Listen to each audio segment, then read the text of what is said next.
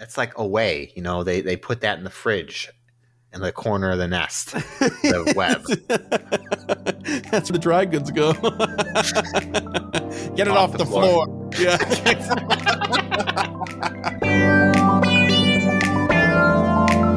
You're tuned into the GoCast podcast, your one stop shop for updates, news, tips, and community in the world of Pokemon Go. Thank you for listening.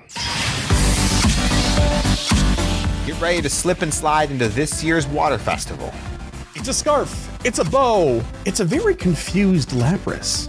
Put your hands together for this newly released shiny. Araquanid is here to take a bug bite out of crime. Uh, the crime is uh, Azumarill.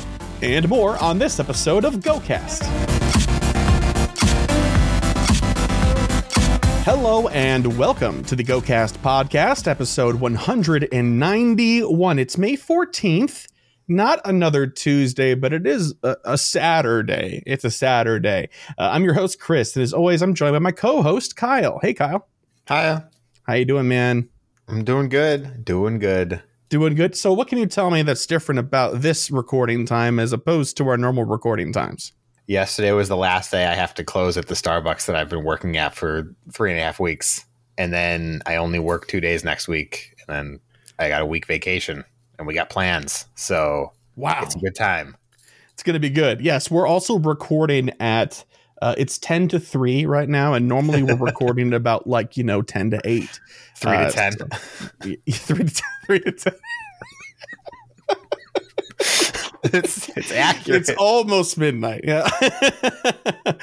but yeah, it's the sun is still up. It's a little bit strange. So if we seem different than normal, maybe our energy levels are just different because we're at a different point in the day. Anyway, this is a fun experience for us to record in the middle of the day. And uh, we've got a lot of fun stuff to talk about this week. And I know for sure that PvP Corner is going to be extra special this week, but I don't want to get too far ahead of ourselves. Before we get anywhere really substantial, shout out to three patrons of ours. Two of them are brand new Joshua and Mikey. Thank you so, so, so very much for your patronage. And James increased their pledge. Thank you very much for your increased confidence in what we do. Appreciate you very much. We also, Kyle, we set some goals last week and we've afforded ourselves a few extra days this time, which has been kind of nice. And uh, yeah. uh, I still have Mitch's goals. I'll have to follow up with him at another time. I don't think he was really shooting for a week, but but we'll see. So why don't we start with your goals there, sir? Mm-hmm. You wanted to finish the Air Adventures special research. I did not get to do that. That's electrify the sky, right? That was the same one. Yes, I mean, right. okay. If we want to be technical, I got to do it because they relaunched it with that whole mistake or whatever even happened. So yeah. does that technically yeah. count? It's on my list of completed research. Oh, it's it was complete. Did you complete it before we recorded today? Yes. No, then that counts, man. That counts. Good for you. Okay, technically, uh, you wanted to increase your buddyship, your buddy friendship with your Gengar. At least one I I did. Wow, he okay. is from zero to hero ultra. Nice, nicely done. And you wanted to mega evolve both of the Latios. It's a Latios and a Latias. I did not do that. Okay. I, I did not get to do pretty much any Latias raids. No one wanted to remote them. I did a bunch oh. of Latios raids. Everyone was like, "Here, here's an invite to that. Here's an invite to that." Huh. Interesting. Uh, well, next time I'm out, maybe this weekend, maybe tomorrow during the day or something like that, before you start work, I'll try to find some. Are they still around? But no, they're not. It's Mega Blastoise no, no. Now. We got we got that's, Mega Blastoise. Right. I was that's trying right. that last day. I was like, where are they at? And everyone's just like posting raids for Latios because Latios is an easier raid to do. And Latios also it's, is an better. easier raid. Right. Exactly. Okay. Well, that's still two out of three for you. That's not bad, man. That's not bad at all. My goals were also complete the Air Adventure Special Research Electrify the Sky. I completed it twice.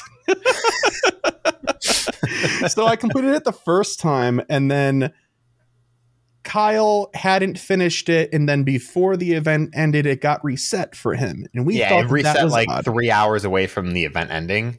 Right, and and we thought that was odd. Obviously, he sent me a screenshot. I was like, "What's going on here? A little ridiculous." So then, you know, come to find out on the internet that this is actually kind of a widespread thing. A lot yep. of people had their special research reset. So didn't think much about it. This has happened before, but this one was more widespread than normal, right?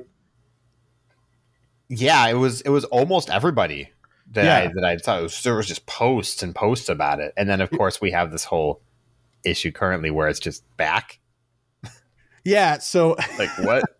yeah, so there's there's a middle step there too. So the next one that we just got, the Pony Island one, right? My oh, sister no. hadn't finished it, and when that was starting to get to the water festival stuff, hers reset for the Pony Island as well. Oh. But while hers reset for the Pony Island, I got resurrected from the graveyard. The electrify the sky thing showed up in mine. Yep and I had completed I got. prior. Very strange. Yeah, very right? strange, like bug. Right. Yeah, and I don't I don't understand the logic to or anything like that, but we're just here to report the facts, and that's what happened. oh, wild stuff. But anyway, I did finish that. I wanted to hatch 50 eggs. I, I very much did do that, especially since we had these extra few days. Mega evolved both lattes. I did that an hour ago because I forgot I had to do it. Um, I don't have 100% of either of them. And so I'm a little upset that I even did it, but it was a goal. And 25 kilometers. If you look at my screenshot in our fitness challenge in the Discord, it's at like 24.9 or something. That's ridiculous. Oh, but I've definitely, I've definitely been walking this week. And with the extra days in between, I am confident I broke 25 since last episode. But I will circle it all the same because that's not good enough for me. So three out of four, close, but no cigar. All right. Mr. Kyle, we'll follow up with Mitch at another time, maybe next episode. Sound okay. good? Yep. All right. We've got a couple of interesting things to talk about this week. I guess we could just get the Pokeball rolling with the news section. Yo, what up? It's the news. All right, so we've got two pieces of news this week. We're going to lead with the big one. Currently, front and center. It's happening. Look out your window. You're like, what's with all the water Pokemon? Well, what if I told you it's because of this Pokemon Go Water Festival 2022? And uh, this started on Thursday, May 12th at 10 a.m. local time. And it's going to be running all the way till this upcoming Friday, May 20th at 8 p.m. local time. So I'm super confident that you will hear this episode before this event is over. All right, so we've got some debuts with this event as well. Uh, the front runner is Lapras wearing a scarf. There's Dewpider and Araquanid. I want to say Dewpider so bad, but like I made the joke earlier with Kyle before the show, I just think of train and drops of Dewpider, and that sounds like a horror film to me. and its evolution, Araquanid, we'll talk more about them later. Tapu Fini was in raids, but that wasn't a surprise for us. And the new shiny that was released for this event is Shiny Binacle. It looks like those two hands coming out of a rock. And when you evolve it, you're like, oh, it's five hands coming out of rocks. I gotta get I gotta something off my chest here, Kyle. While uh-huh. this shiny is technically a green shiny, and I'm a fan of green shinies, it then turns, you know how like the stalks are like two colors? Yes. They're like striped. The colors change to red and white, like like Waldo, like a candy cane color. I think it doesn't look good. I yeah. Yeah, I It's either agree. it's either so goofy I love it or it's just not great. And I'm kind of in the not great category currently. Yeah, I don't think it's a very good shiny. I think the default looks better.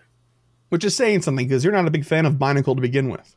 Yeah, I don't it, yeah. that's an ugly Pokemon. certainly, certainly, certainly is. But uh, there was more than just Binacle getting it shiny and the other things we mentioned. There was also a global challenge, which has since been completed. So I'm not going to even tell you when it was available. It's still up there now, but we did it. Good job, team. We did it, Reddit. A global challenge will be happening throughout the Water Festival event. To work with other trainers around the world to catch a wave of water type Pokemon to earn a bonus for everyone. The global challenge was to catch 600 million water type Pokemon, and the global challenge reward was two times candy for catching Pokemon, which is currently still active at this time of recording for another six and a half days. Uh, so get to catching. A good time to catch water type Pokemon that you might want to power up. In addition, the Pony Island Special Research, the season of Alola's fourth special research story, will be available on Tuesday, May 10th at 10 a.m. local time. It is still currently available. You should finish it. Timed research. Timed research focused on catching Pokemon will be available throughout the event. Complete the research to earn 50 Gyarados Mega Candy, 1,000 experience, 1,000 Stardust, and encounters with Lapras wearing a scarf and Dewpider. So there's that.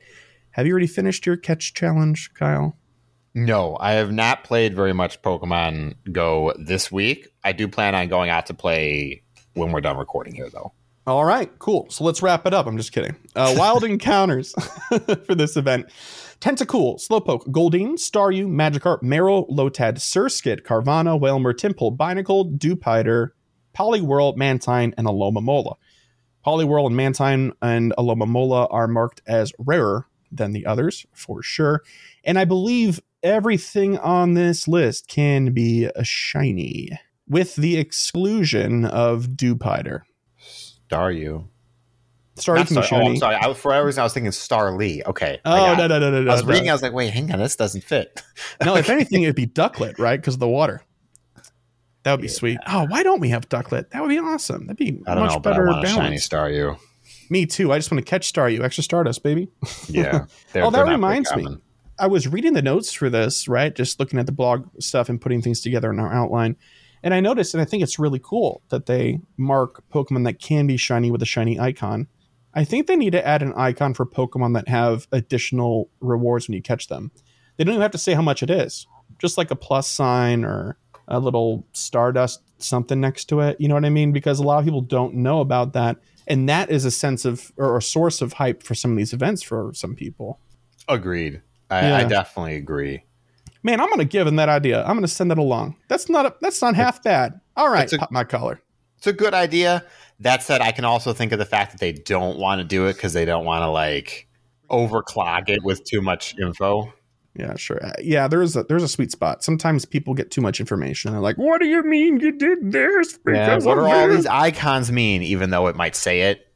Yeah, at the bottom with the key. Yeah, these these are the people that don't read the full emails at work, Kyle. These are the people that don't use their turn signals. These are the same people that don't turn into the closest lane when you use a turning lane. Okay, we all need to go back to driving school. Can you tell I've been driving this morning? Anyway, Look, I had somebody stop at a green light yesterday on my way home. So they just just, just slowed down to a stop, sat there for like six seconds, and then wait, is that was there an emergency vehicle nearby? no, no, there, I, all of the rest of traffic was going. It was just this one car. Is there a Pokestop they slowed down for? I don't think there was. this person needs to be arrested. That's what I'm saying. I was like shaking. I was like, why aren't you moving right now? Uh-huh, yeah, I'm sure for a lot of people listening that are rural, you're like you're really complaining about turn signals and people slowing down in intersections. You don't understand. This is this is a cultural thing here. We have to be angry about other people's driving skills or lack thereof. All right. We've gotten that out of our system. Anyway, let's move on to raid, shall we? Great. Bringing it back home. In one star raids, you're going to be seeing Qwilfish, Wailmer, Spritzy, Y, Helioptile, and Rockruff. In three star, Alolan Raichu, Lapras with a scarf, Feraligatr, Azumarill, and Ludicolo. In five star, as mentioned, Tapu Fini, and in Mega for this entire event, you're going to be seeing Blastoise, which is pretty awesome. In eggs, it's a shakeup to the 7 kilometer egg pool. Psyduck, Azurill, Mantyke, Mudkip, Feebas, Binacle, Staryu, and Clamperl. All right, yay or nay, Kyle? You're usually uh, pretty good about calling these 7K pools. It's Mudkip? like right in the middle. Yeah. So, uh, well designed, you mean? No, no. Well designed is, is the positive one. Oh, Poor okay. design is the is the negative, and then in the middle is is in the middle. Okay, right, yeah, that's a good way of putting it's it. man. okay. It does have some okay things, but like there's so many that it seems hard to target something you want in there That's to a reasonable true. success. That's true. Uh, Azurill's cool though for the shiny hunting. Mantyke. yeah, is but then cool. it also has stuff like Mantyke and Psyduck. Like so many Psyduck, so many. Psyduck. So many Psyduck. Okay, well, let's take a look at the field research task encounters. Maybe that'll be more promising. Magikarp, Carvanha, Wailmer, Love Disc, Binacle, Dewpider, Lapras with a scarf, and Marill. And then there's also some field research tasks where you can earn Blastoise and separately Gyarados Mega Energy. Not any better or better. It's, I mean, it's okay. That's that's okay. I think now that we got through the field research, it's just kind of surprising that Lapras with a scarf isn't even a rare spawn in the wild. Yeah. It's only from the raid and the research tasks. Yeah, I feel because Lapras has always been treated as such. I mean, it is in the wild every once in a while, but it's still really, really rare. It So- it just seems like it would have made sense since it's a costume to have it be a rare spawn. Yeah, it's a costume, but it's a Pokemon that doesn't evolve. And so it needs to still be treated as if like that's not like it, it has to be balanced the same way. You know what I mean? You can throw a million Bulbasaur in the wild with a hat if they don't evolve, right? Balance be darned. Uh, mm, I don't think I agree with that. I don't think that matters. you see where I'm going though? It, it's how it's different at least. I mean, sure, I, I see that there is a difference, but I don't really see that it's a difference. If that makes any Okay, sense. no, no, that's that's fair. I can get behind that. anyway, uh, there's some other stuff here too. Bonuses. Everybody wants to know about those. Rainy lure modules activated during the event will last for two hours, Yeah. and uh, I used three of them the other day why? because I was waiting somewhere for an hour, and I thought whatever. Even though the bonus is for two hours, eh. Increased candy XL from hatching eggs, and two times candy from hatching eggs as well. You know, I'm all about that life. There's also a new avatar item. It's the Water Festival scarf. And if you thought that the the bow around Lapras's neck was confusing, wait until you see this scarf headband they've made for our avatars. I don't think people Yeah. understand what a scarf is.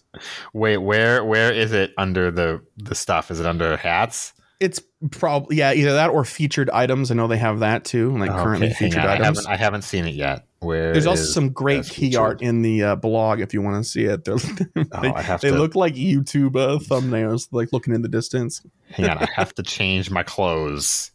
Wait, hang on.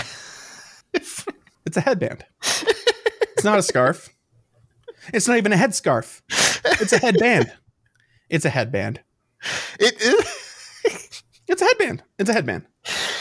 You look So- like you're in a someone needs to talk to Niantic about what a scarf is. All right. This So now that we've gotten scarf. yeah, now that we've gotten all the way through this event, can I soapbox it up for a second, Kyle? Okay. okay, I've definitely hinted at this, especially with the one liners and some of the stuff I said through reading the details in this event. I don't know why it bothers me so much that when they said Lapras with a scarf, and then we saw this Lapras with what is very clearly a bow, Yes. It's And so then- low. and then they're like, oh, yeah, the Water Festival scarf. You can also get it for your avatar. It's not even consistent, it's a headband. It's Yeah. different. There's a little there's a little bow knot at the top, but it's not even the same kind of knot that the one on Lapras has. And and it's not even like Niantic doesn't know what a scarf is because not that long ago we had the greatest scarfed Pokemon available to us, Spheal with a scarf, yeah. and that was a perfect scarf. And Spheal doesn't even have a neck. Yes. So like it's not like, oh, it's just a, a bad place. No, it's just not tied like a scarf. It's a bow. Kyle, I have never been more upset about anything in this game. I was no okay. this. So like, Lapras is still nice. Like it's nice that the, the Oh, bow yeah, of kind of thing. It's nice. Thing. But when I read the copy and it was like it's gonna have a scarf, I'm like, oh, that's really cool. Scarves are really good. Like hat Pokemon, Mm-hmm. and it's just disappointment. Well, I thought it had such a long neck. Maybe it could have like a fun, like long tie with some cute things at the end or something like that. Like No, wasted opportunity. If you said a winter themed bow, be all in, all in. But because of this, I think twice about those raid invites. I do them, but I think twice about it. I haven't gotten any, or I would do them. Uh, it's because you don't say yes to enough dumb raids. I have a reputation on my friends list. I'm like, oh yeah, I want to do a Piplup. I'm in. Oh my god. Look, I still need hang on. 31 more different species for my Rising Star medal. oh, you've been working on that, man. So Lapras is probably one of them. What's that one look like again? It's been a while for me. Uh, it's like it's got like a field of Pokemon with the raid icon. It's like a Mewtwo and then like a Gyarados and something else. I'm at 211. Okay. So that, That's that's, platinum. That's- so you're at. Uh, You need 150 is 150? platinum. So yeah, And so you said you're how many away? 15? uh, 31. 31? That's twice as many as I thought. and and for your for your information, sir, it's a Mewtwo and there's an Electabuzz and then a Golem behind the Electabuzz. What? No, get out of here. Yeah, take a look. Okay, yeah, fair enough. Although I don't, I don't see the golem. The Golem's behind the Electabuzz. Uh, okay. I don't. I, no it's other Pokemon looks like that. Okay, but the, what's in the bottom right corner of it? That's its toe, dude. This is No. foot. it's from the no, front. I mean like the. Okay, now we're gonna move on. We're gonna move on. to the right of it is its arm. It, it- its arm comes out the No, side. Oh my god, talk in person about No, this. No, no. What are you talking about? no, To the right of it is the platinum badge you have yet to earn. no. I'm not talking. Oh my god, I'm gonna. We need a visual aid for this. Okay, I okay. Yeah, it, it makes more sense when you click on one a badge that's already earned because it, it's highlighted the shadow. So I all I see is a shadow of stuff, and then if I click the gold badge, it's it's easier to see. The Pokemon. Okay. Oh, it's not defined. I So see. like here, if you if you look, give it a second. That's what it was looking like when I was trying to have a conversation. oh, yeah, that's and I'm not like, I can't have a conversation about that. You're like, that's a Mewtwo and maybe a Donphan. I don't know. Yeah, Wearing like, hat. I don't know. Anyway, honestly, I am quite annoyed but this about the scarf thing just because I think it's ridiculous. There's no reason for it to be that confusing. But uh, we are very clearly joking about it being the biggest problem ever. Water Festival, yay, nay. it's neutral. Like it's it's a if you really like water Pokemon, this is pretty great. Mhm. I don't know. It doesn't feel like there's any good maybe chase Pokemon. The Staryu, obviously, and then Staryu. Binacle Uh, for the new shiny. But Yeah, and then also uh, Marill for people that don't have an Azumarill yet made for PvP. yeah, I mean the XL if it's spawning enough is nice. Yep. Uh, and additionally, Wailmer is great for excellent throws if you are on that grind for some reason or you're for experience grinding. There you go. Oh, and I forgot to tell you, Kyle, I had such a good week. I got many shinies. One was a Magikarp, but today, a Tentacool. Nice. Yeah, I know. We both got them now. That's awesome. Okay, our second piece of news here, and our last piece of news for the news section is the May Community Day meetups. And it reads Trainers, we had an awesome time with you at the in person April Community Day meetups. And we're excited to announce that these meetups will be coming to even more cities around the world on Saturday, May 21st, 2022, which is, if you remember, Alolan Geodude Community Day. Enjoy playing and training with other trainers during Alolan Geodude Community Day. You don't need to register to join the fun. Can't make it to one of our in person meetups? Don't worry. You'll still be able to participate in a Alolan Geodude Community wherever you are, etc. And then they have this really nice pane that you can interact with. It's got a bunch of locations on it. You can filter by location and has a little key in the bottom. There are markers for the in person Community Day meetups, but also locations that are adjusted in some way. There's only really two categories of events. I believe the orange pins indicate the in person meetups, which then indicate also, like, you know, besides a tent and stuff like that, there's to be more stops and things like that. And the blue icons indicate where it's just going to be extra items per spin. So, for example, for this community day, Kyle and I will be at the Mall of America. So we looked it up because we're doing the meetup there. And that location will not have extra stops, but the stops will give us extra items, which is pretty cool. Pretty cool. As long as it's noticeable. As long as it's noticeable. But at the same time, we're going to be, you know, spinning those without really paying attention to them. So Exactly. That's kind of I don't know, it's kind of the problem with that bonus. mhm. is that in a place like Mall of America, for example, you already have enough stops that you literally can't go negative on resources. Same thing when you play downtown Chicago, stuff like that. So it's hard to kind of feel excited about having extra items. Well, for people that are better than us, that like AR fast catch, they might actually be able to outpace the balls. But like you got to have enough spawns to catch too. It's You know? possible. I don't know what the spawns look like, especially on a So- community day. Yeah.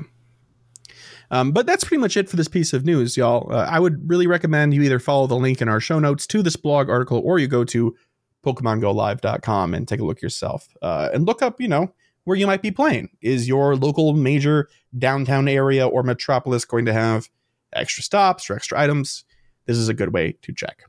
But that brings us to the end of the news section, and uh, Kyle's going to take it from here. Here you go. Here's the baton. Got it? I, I do. Thank you. Okay. Thank you, Chris. Because we're going to move on to Gear Up. Today on Gear Up, we're going to talk about Tapu Fini. It's going to be a very quick one just to give a heads up since it's going away the 20th, right? It's only here till the end of the event, isn't it? Or is this It's one only- the one that goes? This one goes until the end of the month, doesn't it? This one goes to the end of the month. It is exclusively Tapu Fini until I believe the 20th, whatever the cutoff date is. And then the last week is all of the Tapus That's together. right. Well, this is important then for that last week because it's the only Mhm. one that actually matters. No offense to any of the other ones meant, but actual offense. meant. Tapu Koko is keeping the uh, hair product industry alive single handedly. So you show some respect. I don't use hair products, so I don't need the industry. Okay. but he has hair. Let it let it be known. He does have hair. Anyways, Tapu Fini is bad for PVE. Bad in raids. Don't even look at it. It's it's awful. Water gun surf. It's terrible. I'm pretty sure Kingler has better DPS. And it also doesn't learn charm, so it, it can't be a fairy type attacker at all. I think it learns Moonblast for its charge move, which is okay actually. That said, it's good in PvP, which is refreshing compared to the other three of these. It's rank 30 in Great League, but it's you got to do work to get it under 1500 CP to even use it. That said, I think a 10 10 10 from a raid is like 1590 or something like that. Oh, so it's even like harder to get than Cresselia was. Yeah, it's it's something like right at 1600 to catch it at level 20.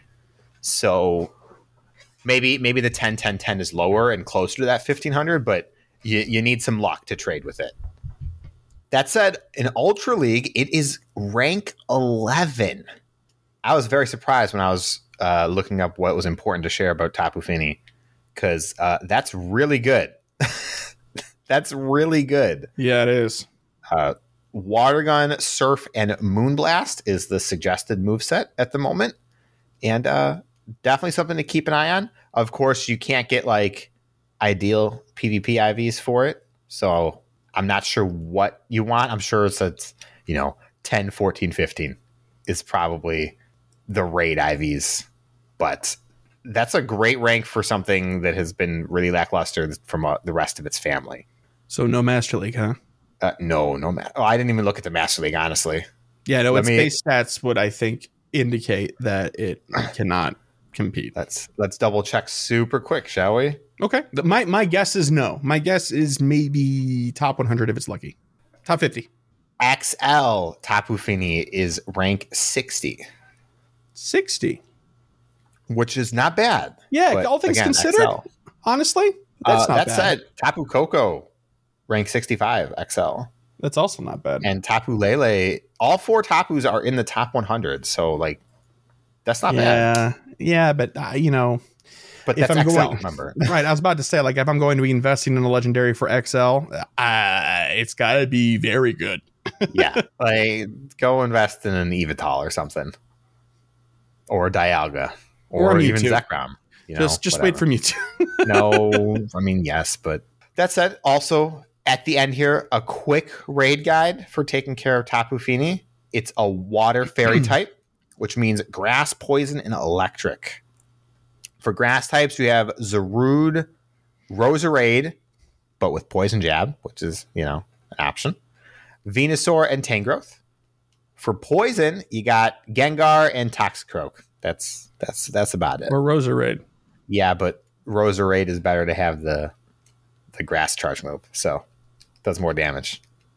Don't don't Chris is shaking his head at me. I'm gonna move on. My double poison type is a Roserade. Okay. Get off my lawn. And then of course there's electric, which is the actual preferred type here. Zekrom, Thundurus, Therian Form, Raikou, Electivire, Magnezone.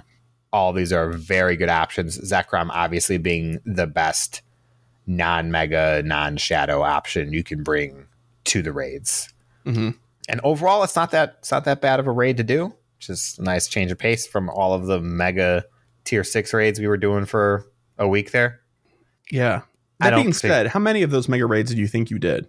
not that many I, I did not do as many as i would have liked I did so many of them, and I don't think I was feeling the item crunch that a lot of people were complaining about. You mean like for healing and stuff? Revives and potions. Yeah, yeah, yeah. I definitely I didn't do very many of them, but I did see those complaints. I'm like, really? Yeah, you know what? It's not something that you and I talked about on the show. Not even with Mitch, really.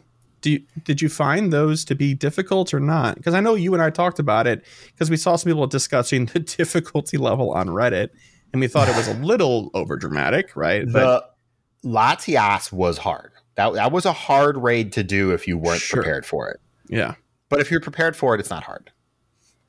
The thing is, and it's hard to remember even just making this show and even the people that we are in contact with because of the show and the friends that we've made, even having a team of six Pokemon with the correct type at level 30 puts you in probably the top 10% of all players doing Yeah. a raid yep, and that is something that's very hard to grasp when you are so enveloped in the game like we are. Well, it's also difficult be, uh, when the when the raid DPS of choice for the particular Pokemon is also vulnerable, therefore, to that Pokemon. So when we raid dragons and we bring dragons, it's difficult because those things get one shot, especially from these large Pokemon. So you might have the six Pokemon correct, but they might not have the, the even if they have the right loadout, you know, and they're max or whatever. If they get one shot, they get one shot. You know, it doesn't really matter. But uh, I, I enjoyed the difficulty increase for the record, and and so did you. Yeah, I, it was fine. Once I once I was like, all right, I know we need five people to do this. Yeah, we- I was just like, just be prepared. awesome. But in conclusion, for this gear up, I, I still don't particularly like Tapu Fini. Maybe I'll maybe I'll do some more raids, see if I get uh, one that's kind of okay in Ultra League, and then move on. All right, Probably not do any raids at all next week. I love Tapu Fini. I think it's a cool looking Pokemon. I very don't like neat. the Tapus pretty much, pretty Tapu much across Koko's the board. so cool, man. I can It's completely okay. understand Bulu. I'm not a big fan of Bulu, but Koko's cool. Fini's cool. And I don't really even remember the other one. Lele. Le- yeah, whatever. Uh, Koko is passable, but like, eh. Lele looks like looks like uh, the people from Halo, the the prophets. So Oh yes, Halo. The floating chair. John, That's right. John, John Halo. John.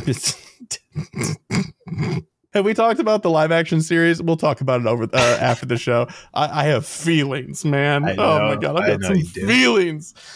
I'm gonna channel all of this, uh, all of this passion into this Pokelore reading. Are you Are you ready? Yep. Aye, aye, Captain. All right. It's the Pokelore section. And this week, we're going to be talking about Dewpider and Araquanid, the water bubble Pokemon. Side note, it's really satisfying for me when the evolutions share the categorization. I think that's clean. I like it when that happens. Yes. Starting with Dewpider. Dewpider is a Pokemon resembling a spider with a water bubble over its head. Its head and most of its abdomen are dark gray, while its thorax and six legs are light green. All of its legs are thin with a knobby joint in the middle, and three of its legs are typically used to anchor the bubble on its head. The green on its thorax extends onto its abdomen in three triangular markings. There are also several triangular flaps that extend upward and attach to the bubble over its head. The head itself has large light blue eyes with darker pupils and sclera, two blue bumps on top, and a light green mouth similar to a spinneret. There is an actual spinneret on the tip of its abdomen, which the anime has shown as capable of producing both silk and water bubbles. Dewpider can only breathe oxygen dissolved in water, so the bubble over its head allows it to breathe on land. Additionally, the bubble provides protection to its soft head and can be slammed into both prey and enemies.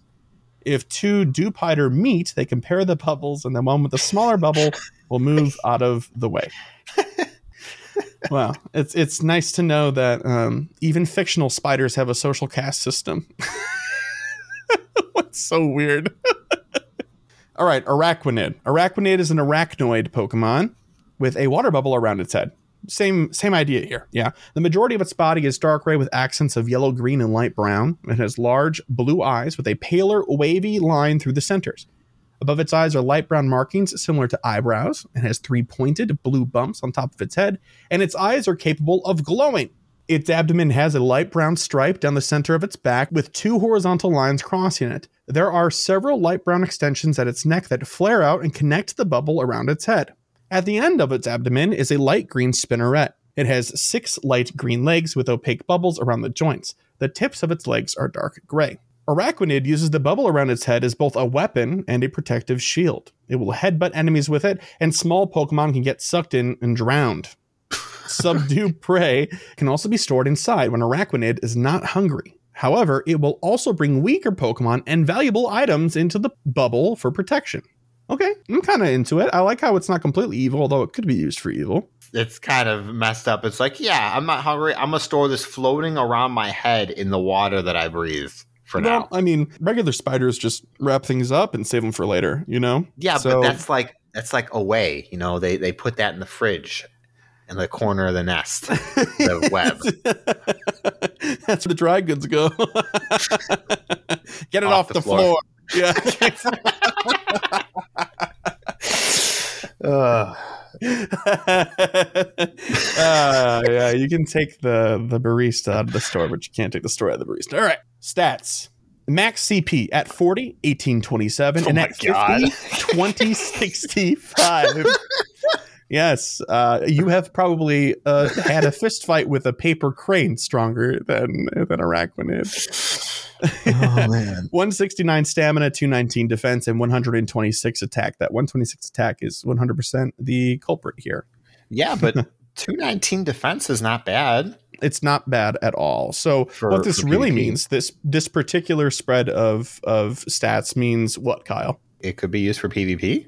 It is. Maybe. And actually, if you take a look at it, it is quite good at PvP. I did some research prior to this episode. Best move set is Bug Bite with Bug Buzz and Bubble Beam. It's rank 13 in Great Yes. League right now. it's very very good and now here's the thing it's ranked that high because it contends with one of the core pokemon that a lot of people have that's really good in great league and that pokemon is azumarill and like kyle corrected me earlier. Bug bug is not super effective against fairy. I don't know. Who told me that? Nobody did. I just had, had it wrong. Uh, it just has a winning matchup. What was the word you used? I mean, it's it's 560 out of a thousand is uh what it wins hey basically. that's just over half. That's a great batting Yes. average. That said, it beats Umbreon real hard, and also Walrein, who has become a dominant force, I think, in Great League. So Mhm, 100%. Yeah.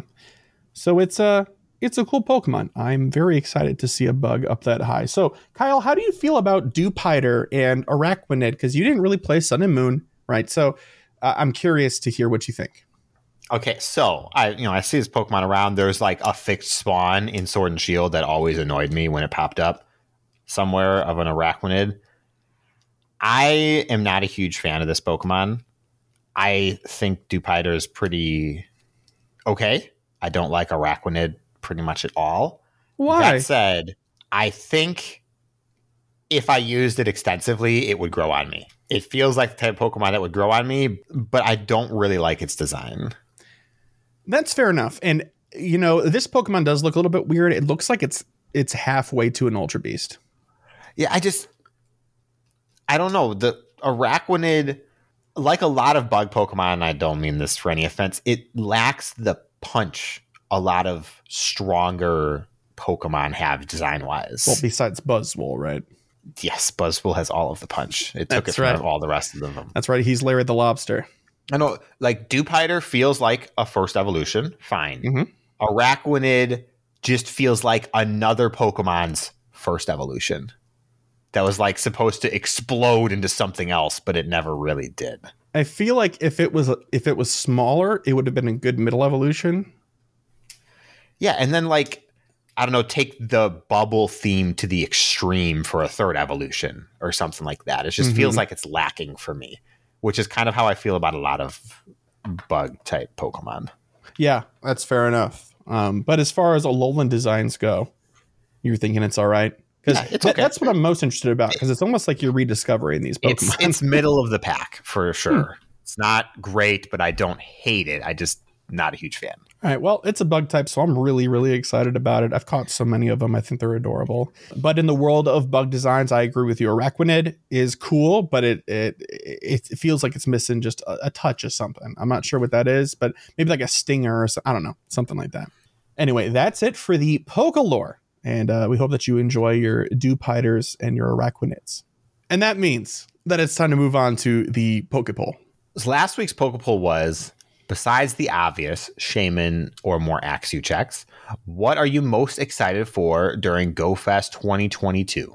First response is from PR Portrait. They said, as a returning player, I'm excited to continue finishing my Pokedex more than anything. Gotta catch them all type vibe for me, and shinies would be a nice bonus. GoFest are always a great time to just get a large diversity of Pokemon. So that's always exciting compared to say the water festival event where you're like i've already got all these water pokemon i think they they design GoFest to be more catch centric because they know people are going to be distracted and catching is the one thing you can do 100% while you're distracted mm-hmm. Next response is from venus c prime they said excited for tropius and to finish gathering xl for a few things also curious what the master difficulty research will entail and why so much value has been placed on the finale Curious if there will be any in person stuff planned in places that aren't getting a regional Go Fest event. It'd be a little weird if some of the plans with cities were only for Stufful Day and there's nothing for Go Fest. That's a good call out. And I think probably, uh, you know, the stuff that we saw for the meetups for Alolan Geodude Community, that infrastructure, I, I would imagine, will probably be co opted into other events such as Go Fest, Safari Zones, etc. Maybe not Safari Zones, actually, now that I think about it, because that's more of a centralized local celebration, like of local culture and stuff like that. But global events like GoFest, I would imagine, right? Yeah, anything that would be global and not like regionalized, I can see them continuing to try and work in this new system that they have and hopefully expand on it because it's a it's a good idea. Mm-hmm. That said, please Niantic, pick a different park from Chicago. I know you've probably got now some blanket permission to use it in the future, but like it's not going to be fun to play there in the middle of July. I still think that Lincoln Park was the best one. Yeah, uh, I mean, I mean that was still out in the sun, but it was a long path with interesting things at each side. Like that one made the most sense to me. It just it just needs a little bit more cover. I'm we just gonna be honest. Yeah, it needs some trees or something. That's right. Let's go to JFK Health World and just have GoFest there. the next response is from Marcelo Mertello. Besides the obvious for me, it would be everything PvP related. Hunting for Pokemon I haven't seen since I realized the concept of PvP IVs. So almost everything. I love shinies and still hope for finding a Shundo or a shiny with good PvP IVs. Speaking of specific Pokemon, it would be this lava turtle and Tropius. Speaking of experience, I'm scared and excited about my first real event, which is more than a community day since PvP IV knowledge and fast catching skills. Well, the fast catching skills are going to come in handy. So, oh yeah, they they they all complement each other. yeah, yeah, this is going to be sick. You're going to really, it's going to be a, a much different experience. Yeah, especially if you kind of just focus in on it. It it can be intense if you just catch and don't have any distractions. Oh yeah, yeah, and and that's not a bad way to go. The last response is from Greninja Muffin. They said, in the form of an email, "Hey Chris and Kyle, I would like to say I'm looking forward to a few things at GoFest. One is my first GoFest and is in my home of Seattle. Two, I really enjoyed Stufful Day at Seattle Center and met a lot of really kind people and overall just had a fun day with friends. I hope GoFest is the same but better. Three, definitely Meditite.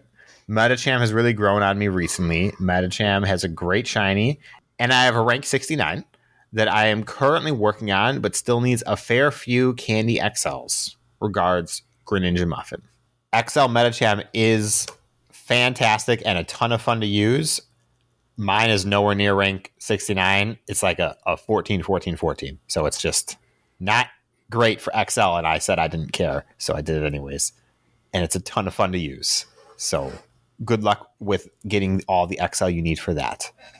Do you regret investing in that one before you had a more ideal one for XL or no?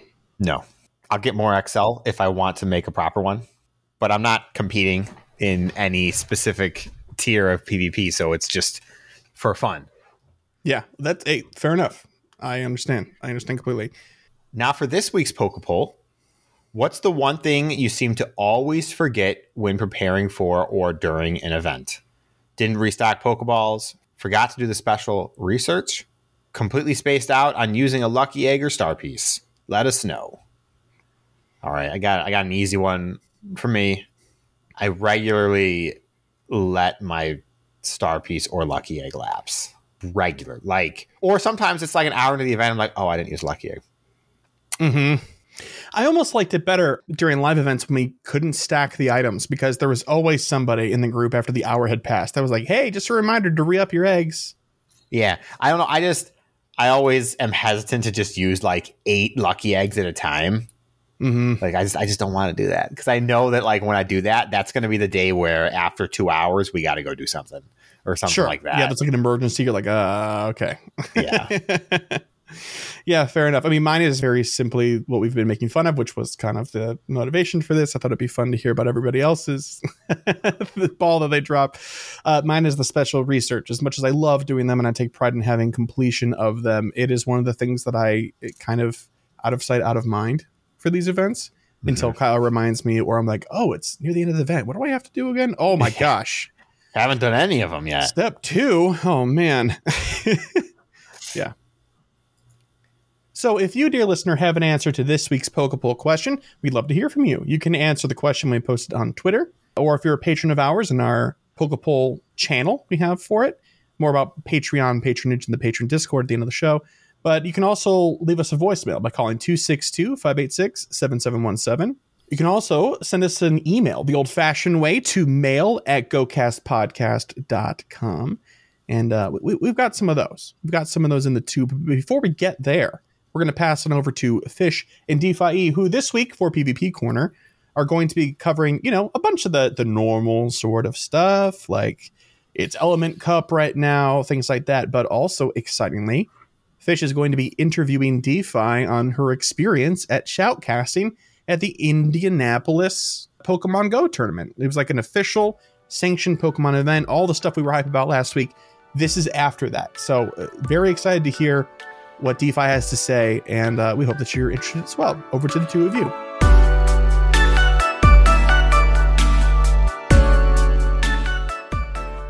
Hi, I'm FishonaHeater, And I'm DPhiE 250. and this is PvP Corner, the PvP segment that is the media darling of the PvP world. DPhiE, what is going on in PvP right now?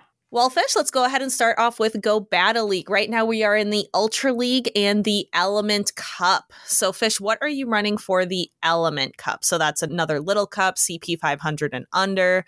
Only Pokemon that can evolve are eligible. What are you all running? I'm actually doing Open Ultra League. I have not gone to the Element Cup yet, but I have seen a lot of other battlers running uh, pr- pretty much the same things that we saw last time around. So a lot of your starters, your Bulbasaur, Chikorita, your Charmander. Uh, there's a Vulpixes around. There's of course the Duckletts and Cottonees.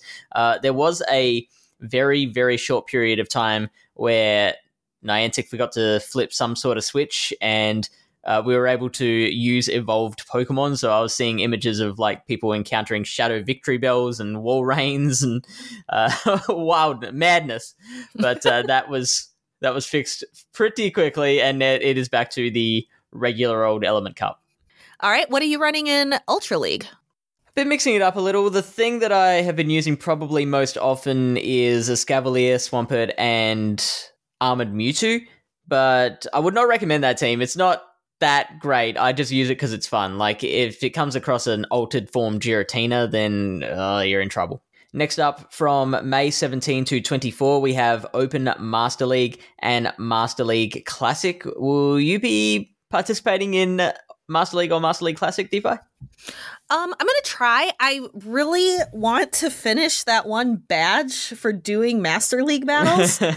I've never completely gotten it to platinum. Mhm. I'm sitting at like 653 wins out of a thousand. So That's Master League bad. class, yeah, it's not. Ba- I'm getting there. Yeah. but I would like to do some more Master League Classic. So in classic, I can run Lugia, and I really I have a Lugia that I really like, uh, and some other Pokemon. There's some things in the classic meta that I'm missing that I really wish I had, like um Zacian. I really wish I had a Zacian that I wanted to power up. But I think Master League Classic's okay. I think I'll might try a couple battles there. And then finally, everybody, May 24th to June 1st is the end of the interlude season. And for that last week, it's going to be all three open leagues. So Open Great, Open Ultra, and Open Masters to close out the season. It's crazy to think that this whole weird interlude season is just about done. It is very strange. It feels like it just flew by. Yeah, yeah.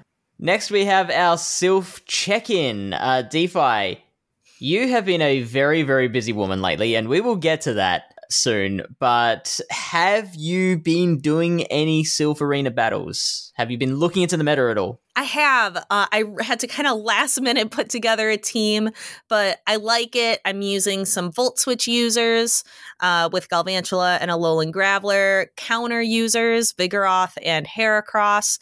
And I mean, Wormadam trash. Let's talk about let's talk about Wormadam trash in a little bit here. Uh, but how about you? Yeah, I've been noticing the same thing. I actually uh, recently included Raichu in my team, which is I. It's a great safe swap, and I can't really articulate why. Um, with that brick break second move, it's not often that you would hear me recommend brick break as a move, but it actually has play here with such glassy Pokemon, some of which are quite weak to the fighting moves. So you things like Magnezone doesn't want to take like more than one brick break. Uh, Alolan Graveler faints to a couple of brick breaks. Uh, it's reasonable chip damage against Vigoroth as well. Uh, but then that wild charge closing power just does so much good work. So Raichu, if you haven't started your tournaments yet. But yeah, you mentioned Wormadam before. Um, should, shouldn't have skipped past that. Wormadam has been outperforming the competition. Like the number one Pokemon in the competition. It, it keeps flipping back and forth between Vigoroth and Toxicroak, but Toxicroak just melts in front of a Wormadam. It it's also really decent against Froslass, which is the fourth most common Pokemon. Um, it only takes it it can tank a shadow ball quite well. It can't tank a second one, but by the time it gets there, like it can get to an iron head, it can wear it down with confusion. So you can really kind of one shield, one charge move your way through that matchup. So that's a really good matchup for that. Wormadam is very good. Okay, so speaking of madams who are overperforming, it is time to get into our deep dive. And DPhiE, you have just come out of this experience where you were at the center of the universe of Pokemon Go PvP, shoutcasting the Indianapolis regionals competition. And I know there are a lot of people in our circles who would love to know just everything about this experience. DPhiE, are you willing to talk about that with me? I would love to share my experience. I've been so excited to talk about it. And uh, yeah, I'm ready. Let's just get going. Tell me everything that happened to you starting from the moment where you were contacted by a member of the Pokemon company to tell you, hey, we'd like you to do this job for us. Excellent. I will do that. So I was contacted by someone from the Pokemon company, one of the live stream producers, and she asked if I wanted to talk about a potential casting opportunity. And I was so surprised. It felt like it came out of nowhere. I was so just surprised and honored. But one of the things I had to do was sign an NDA first. So that's why none of the casters really we talked about it until it was announced because we agreed not to, uh, which kept the surprise, which was really, really fun. So that was kind of how it got started. And I found out the people I'd be casting with Speediest Chief, Tool Butters, and Wholesome Underscore. And it just kind of all went from there. We got in a group chat and started talking about how excited we were. So, how did you prepare in the days or weeks even leading up to the event? So, one thing I did for sure was binge watch all of EUIC, the European Union International Championships, because then I could watch Speediest and Tuo Butters, as well as Caleb Pang and Zionic, just knock it out of the park over in Germany and Frankfurt for that tournament. And that really helped just because I haven't been casting so much lately. I haven't been streaming because I've been so busy working on my master's degree. So the way that I prepared was really just watching others and kind of taking note there. Uh, also, the Pokemon Company has some expectations for when you're casting. So, things like, of course, you know, dressing nicely, being professional. Of course, you know, don't swear like a sailor when you're up there. things like that, but also some things that when we cast typically and we're just hanging out in Twitch, we don't think about, like saying the Pokemon's whole name, for example. Uh, right. So saying, trying to say Registeel instead of just Reggie, or Trevenant instead of Trev, Defense Form Deoxys instead of DD, uh, or things like Pokemon do not die. They are not killed. Yes. Uh, they faint. So there were things like that that we had to be mindful of during the stream also while the camera was on just trying to think about uh, looking at the camera and balancing that with looking at my co-caster and trying not to just look down at the desk where mm-hmm. I have mm-hmm. notes and things and other screens, trying to like figure think about where my eyes were looking, think about how I'm holding myself, like you know, shoulders back, trying yeah. to present myself well. So uh, kind of all of those were things that I was thinking about while casting. But overall, the Pokemon Company really let us do what we do best. We were never reading off of a teleprompter. There were a couple times, um, Speediest and Butters mostly did this, where they talked about like Mega Pokemon or a Alolan Geodude Community Day. Mm-hmm. Those there were a little bit more of uh, kind of words to say. Yeah. But when we were casting, that was all 100% genuine yeah. us. So I've I've always been really interested by those little production things, like what what you talk about about uh, certain things that you uh, can and can't say. Um, I'm interested in whether Play Pokemon provided you any sort of advice or guidance about uh, you know how much you're looking at the camera versus how much you're looking at the co-caster, or whether they just trusted you to to have that knowledge and and know what to do in that regard. So I would say that they gave us some advice. So we'd maybe do a couple sets and then we'd switch casters. And if they had some advice uh, for us, they would definitely let us know. But overall, it was really our show, which yeah. I really appreciated because the Pokemon Company really reached out to community members. They reached out to leaders in the community, people who are in the Pokemon community for Pokemon Go, and kind of trusted their expertise. So I really appreciated kind of that freedom to just kind of be myself uh, within some fences. Again, no swearing, no. no saying that the Pokemon was killed. Died, yeah. um, okay, so how about on the day of the event? Can you talk about uh, just take us through kind of what happens from when you wake up that morning to when the cameras start rolling and beyond? We were running, we weren't quite as early as we wanted to be. We were a little late from breakfast, but we got to the stadium and oh my goodness, you walk in the door to see thousands of Pokemon fans but from the trading card game to the video game uh, to Pokemon Go, and just having to like fight your way through the convention center to get back to where the production was was amazing. Like that's really the way like Pokemon should be experienced. It's with other people. Pokemon is a community game. Yeah. So it was just so electric. We use the word electric a lot. it, it really was. And that was honestly the best part of the entire experience was just being there with other people. So we get back there kind of get ourselves set up. We check our mics we check our headsets um, do some preliminary get get that little bit of advice about you know making sure you're looking at the camera um, reviewing some of the the guidelines about what to say.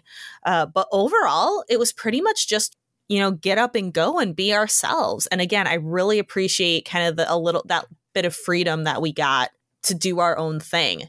What was fun is when we weren't on camera, we were actually helping with the production. So if you notice that, uh, so on the screen itself, that when they showed the players' teams. Uh, when Speediest and Butters were casting, Wholesome and I were helping get those team like the team set up, like which three Pokemon were being used and when they fainted. Uh, so we were actually helping with that, which was really fun. So if there was a mistake, it was probably us. So don't don't get mad at the production staff because it was it was us who was helping out. My bad. My bad. Uh, but it was good because we know the game really well, so it was easy for us to input all of those things. Sure, sure. Um, and so, eh, what are those emotions like throughout the day as the day's progressing and the the day's getting longer? You're getting kind of more used to it, or or more comfortable. You're starting to see people's reactions. How how are those emotions going? I was so nervous at the start. I was so, so, so nervous. And I think that came off on camera a little bit on that first day. Especially, there was a little bit of just a production mishap uh, with our very first. Uh, if you go back and watch the stream, you can see Wholesome and I are just kind of talking for a while, and there's no battle. Uh, but like the battler, there was an issue with the battler wasn't ready, mm-hmm. so we just kind of had to talk, and we didn't have a battle to talk about, and we weren't as prepared for that as maybe we should be. And I think that just kind of started us off kind of tough. But we, after that happened, we reset, we refocused. And Wholesome were like, we can do this. it's kind of like that trial by fire. Like once you have to deal with the harder stuff, then everything else just feels easier going forward. Yeah, because what we're what we're good at is just talking about the battles. So it's tough when you don't have a battle to talk about and filling that time. But after that, we got so much more comfortable. We I think we improved a ton throughout the day. And then the second day was uh, so much better at the start. Yeah, right. So you felt more comfortable. Oh, for sure. Yeah, and right. just really like that encouragement and the love from the crowd. Some of the best is you can't hear it a ton on the stream, but when you're in the casting booth, you can hear the crowd. Right. Just screaming and cheering and gasping and applauding. So that that's really the best PvP experiences, really experiencing that with the community, with the crowd. Yeah, that sounds like amazing. I, I mean, I right now I couldn't imagine like what that must be like experiencing it in a crowd because I've been me personally I've been dealing with just such a remote PvP experience for so long. I I can't wait to have that experience myself, and uh, yeah, really excited for you that you got to experience that. So, uh, what about between days one and two? So the cameras switch off at the end of day one. We've got our finalists heading into day two. What's it like in between those days? Is there more preparation, or do you get to chill out and mingle with your co-casters, or what's happening there? There were so many community events and community dinners and community hangouts. So, really, after the cameras were off, we had time to uh, walk around the city and see people and go to different little group meetups. But I really tried to get at least some sleep, even though it was tough because I was still really excited for the next day. I mean, we had amazing battlers that 2nd mm-hmm. day. It was yeah. so much fun. And I was just really excited. So get up the next day. I'm feeling a lot more comfortable. Uh, I feel ready. And I think I was a lot more relaxed. My entire goal the second day was just to start the day with good vibes and have a lot more fun. And I did that by kind of playing up some memes in, while I was talking. So, for example, uh, in EU, I say EUIC, the boy said absolutely a lot. Yeah. So I tried to throw in plenty of absolutelys. There's also kind of a Twitch slash Twitter meme, 100% one more thing, that line. So I threw that in there a bunch just to try to Yeah, like, people would have loved that. Yeah, so I threw in 100% agree one more thing a bunch. So did Wholesome. Uh, just to get the Twitch chat going. And that kind of made me feel better. Um, I think just goofing around, making more jokes. Like I made, we made a lot of jokes with like King and the Crown and the king to victory. So jokes like that, puns. like puns. lots of puns. So that was my entire goal the second day was just to relax, make more jokes, uh, still give you know my absolute 100% best, but try to yeah. do more to help myself relax. So then this all leads up to the final, which has been talked about a lot. It is Iomero versus King Ivy. Tell us about that experience. Of course. So Speediest and Butters started. They started off with the winners rounds. So there was Iomero and Crimson K, King Ivy and Trent, and then uh, Iomero won and Trent won, and then Iomero defeated Trent. Then Wholesome and I casted for it's AXN versus Party Marty and Bulk 88 versus Gandalf the Yellow. I think Gandalf the Yellow was probably my favorite person that I casted for. They had some kind of just di- uh, slightly off meta picks. They had a Sirfetch'd and a Talonflame, which nobody else really brought that I thought was fantastic and worked really, really well.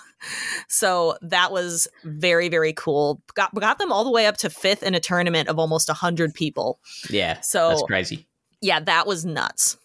Yeah. So what we have at the end is King wins the losers bracket and Iomero wins the winners bracket. Then we get into this final match. It's King versus Iomero and we do the first three battles. King beats Iomero in the best of five. So King wins the best of five. They go, I think, 2 2, and then King wins the last one. That means because King was in the losers bracket um, and Iomero was in the winners, you have to lose twice to be out. So that means we have to reset the bracket and they play a best of five again. Uh, so now that they're on even footing. So that was absolutely insane. So King is coming back from a loss, being in that um coming back from the losers bracket, his early defeat uh, to Trent in round one. And now has to win like three in a row to beat Iomero, and he does. So Butters and Speediest Chief were casting. So Wholesome and I were helping with production. What we would do at this point is we would just take turns. So one of us would do the the buttons and the other person uh, would go out by the crowd. So a lot of people so, saw wait, me because I was uh, what what buttons are we talking about? um, one of us would help with the production, like the faints and things, like pressing the helping press the buttons Yeah, sure, sure, uh, sure. to making to showing which Pokemon were were fainting, which ones were on screen. And as soon as Right, that was right, done and we had that all set up, one of us would go and watch with the crowd. And I was really into it. Like I was screaming and jumping. I was really, really excited. I really like both of these battlers. And it was just it was electric. That's really the only Yeah. way. The gasps and the screams. There were some amazing catches and plays and undercharges. It was so good. It was just so it was so crazy. Then King won, just you know, came the biggest comeback ever wins. Both of them ha- have punched their ticket to Worlds, both King and Iomero. So really at the end of the day, I think they both did great and they both they both get that amazing prize of going to Worlds. yeah. Yeah, they do an interview with King and production wraps for Go for the day. So we kind of go around. Take I take a quick loop through the convention center. A bunch of us go out to lunch. Uh, so I got to see King and Iomero and talk to them a little bit more at lunch. And then for me, I actually had to leave early. There was kind of another big um, dinner that I had to miss, but you know, the youth of the world come first. I had to get back to my teaching job. So had to You're, leave a little early. hero. Oh, of course so I I had to leave a little early from Indianapolis. sure. But overall, it was honestly one of the best experiences of my life. I put it right up there. Like there's my wedding and getting the dog, getting Misty. And then this is like number 3. wow. This is like right up there with some of the best experiences. I am honestly just overwhelmed with the gratitude that I feel Mhm. uh, not just for the Pokemon Company International for giving me this amazing opportunity uh, to be the first female caster for Pokemon Go Mhm. in this official sense, but also to all of the people on Twitter and all of the amazing support I'm getting on Discord, all of the people who direct messaged me telling me how excited they were and giving me um, just praise and support. I am so, so humbled and grateful and for that's all of something that support. that I've I've said to you before. I'm not sure if I've said it on air, but uh, the fact that like you are a person that the entire PvP world is rooting for. We are all very happy when you succeed because you are such a, a wonderful giving person to the community. Oh, I appreciate that. Now I'll ask the question where to from here. I don't know if you'll have anything that you are allowed to say, but it, like, is there plans for more of this in the works? I really hope to be invited back next season. Mhm. Uh, that would be amazing. I'm very, I'm hopeful. I'm optimistic. I hope I did a good job with the. com- I hope I made the community proud. I hope I made the Pokemon Company proud. I hope to be back uh, for season two. I know this was kind of an abbreviated season. I don't think that's a secret that this Mhm. was a smaller season, kind of just coming back from a global pandemic. Um, I'm hoping for bigger and better, more events next season is what I'm really hoping for. Lots more opportunities to get a lot of different casters. I'd really love to see more diversity in the cast. Uh, a lot more representation is something I would really love to see. And I think that Pokemon Company recognizes that. So that's something Yeah. I'm really hopeful for. Um, I personally will not be going to any of the other regional tournaments. Uh, just I'm spending some time with family. I have a Mhm. funeral that is planned that I have to attend. So I, I can confidently say that I currently do not have plans to go to the other regionals. Uh, I'm currently deciding. I think I want to go to the uh, North America International Championship as a Okay. competitor.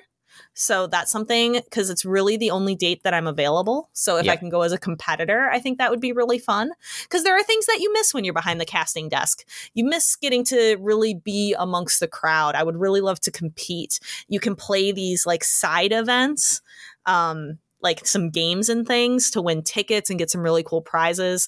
I'd like to have that side of the experience as well. And also, I think it'd be really Yeah. fun to compete. So, those are some things. I also have just set a lot of goals for myself. I'm kind of journaling them all out right now. But there's a lot of things I want to personally improve with my own casting abilities and my own, honestly, just PvP uh, abilities that I want to work on. Uh, lots of goals for streaming. Uh, as right now, the big thing is just get to my graduation, you know, walk across the stage and accept my master's degree.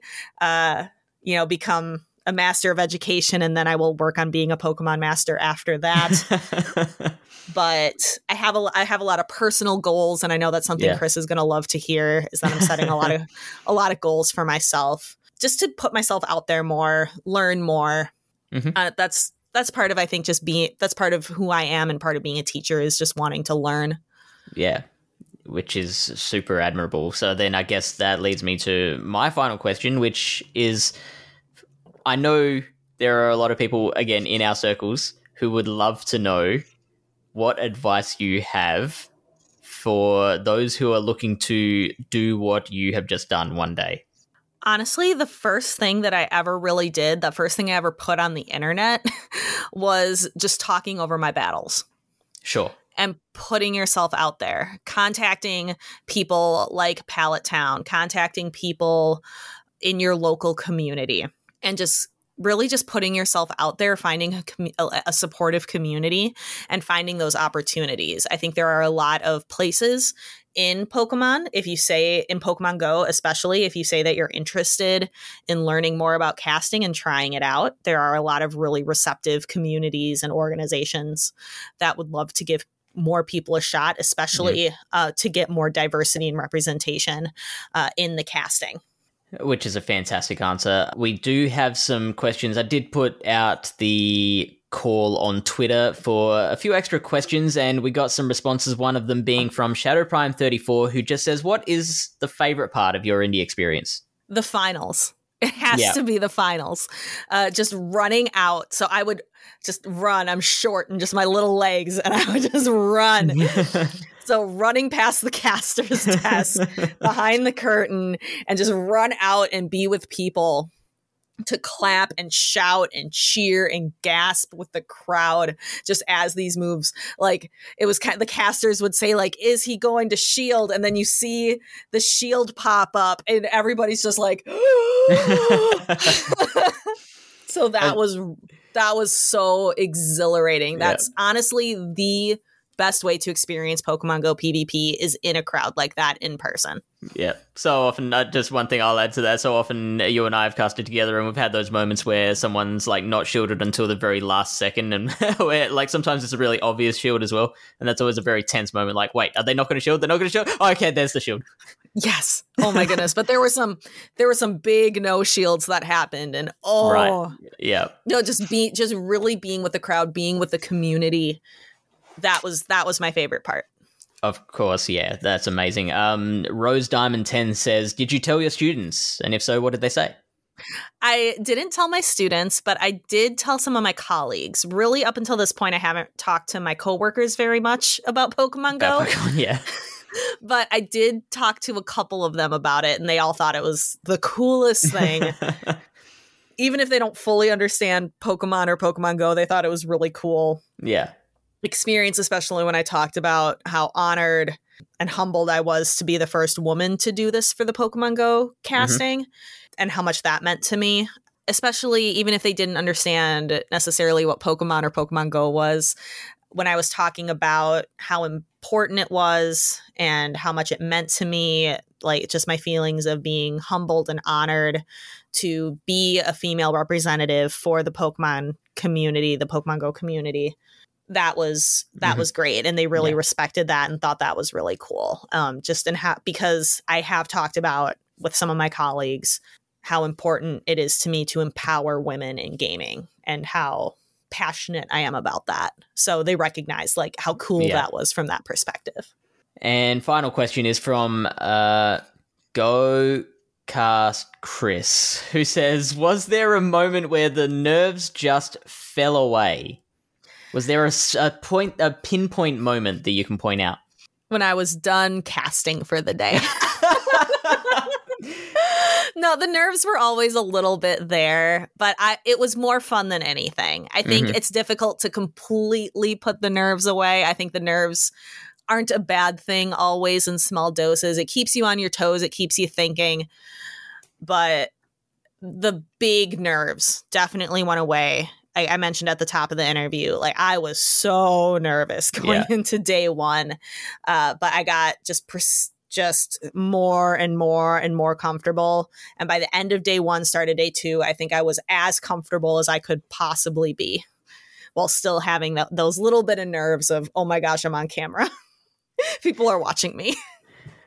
DPhiE, I can't wait for you to have more of these experiences and for you to have more stories like this to talk about. But for now, we better end the show. Uh, let's go into the shameless plugs. Do you have anything to plug? I don't. Just look. So, shameless plugs, just be on the lookout for me. Uh, if you haven't checked out my Twitter lately, I did post a bunch of pictures from the event, pictures of me from the casting desk, a little behind the scenes stuff, pictures from dinners and lunches that I went to. So be sure to check that out. I'm going to post some of the goals. I know Chris is going to love reading my goals that I have for myself this summer. So just be on the lookout for me. Keep your keep your eyes and ears open. And for me, I appeared on the latest episode of Roundtable Chat Talk, which is a fairly new podcast. I, I find the two hosts of that show to be uh, very similar to the twins Salt and Na from the former Pokemon Go Radio. They've got that same kind of humor about them, and it was a lot of fun recording for that show. We've also got this Sunday European champion Eris is coming onto the Pallet Town Twitch and YouTube channels. It's looking like that will be 12:30 p.m. UTC or 8:30 a.m. Eastern US time. One more thing is I'll also be in Perth next weekend, the 21st and 22nd my time uh, of May, the Perth Regional Championships, and I'm getting pretty comfortable with my team. I'm feeling like I'm almost ready to go. I'm excited to see what I can make of that. And I will be rooting for you. I'm also really excited to see how the Lille Regional Championship pans out. Uh, that is also next weekend coming up in France. So those are ones I'm definitely not going to France or Australia right now, but I will be watching. I'll be watching your Twitter, the Pallet Town PvP Twitter. I'm going to watch all of that for your performance in Perth, and also keep my eye on what's going on in Paris.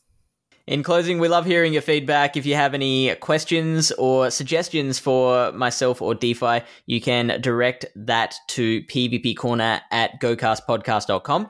In the show description, you can click on More Fish or More DPhiE to take you to our other projects and ways to contact us. And we will see you next week. Bye.